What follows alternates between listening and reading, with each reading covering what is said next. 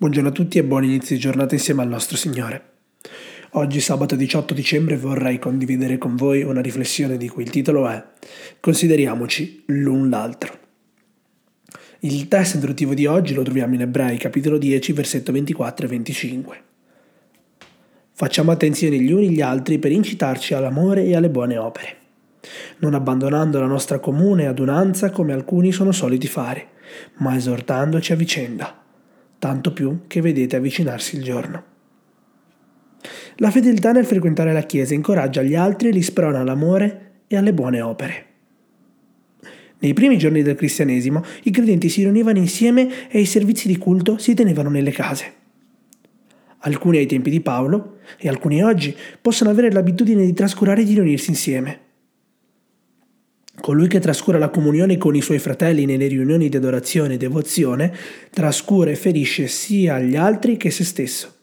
Ripeto, colui che trascura la comunione con i suoi fratelli nelle riunioni di adorazione e devozione, trascura e ferisce sia gli altri che se stesso. Le parole di esortazione incoraggiano la fermezza e la fedeltà. Quando le difficoltà aumentano, l'esortazione e l'incoraggiamento reciproco sono ancora più utili più ci avviciniamo al giorno finale, più abbiamo bisogno di unirci. Essere premurosi gli uni verso gli altri ci stimola e ci provoca. L'esortazione e l'esempio dei nostri fratelli ci sveglia come gli speroni provocano il cavallo o come una tazza di acqua fredda gettata in faccia ci sveglia e ci fa capire i tempi in cui viviamo. Così, ora siamo stati avvertiti dalla seconda venuta di Cristo e dalla distruzione che si abbatterà sul mondo. Coloro che ascoltano l'avvertimento saranno salvati. Ellen White. Due volte nel Nuovo Testamento l'espressione radunare appare ed entrambe le volte è usata da Paolo, nello scrivere agli ebrei sfidandoli a riunirsi nella Chiesa e in 2 Tessalonicesi 2.1. Riguardo alla venuta del nostro Signore Gesù Cristo e al nostro raduno a Lui. Per fede accettiamo la grazia, entriamo in comunione con Dio e viviamo una vita fedele e missionaria, motivata dalla speranza e dall'amore.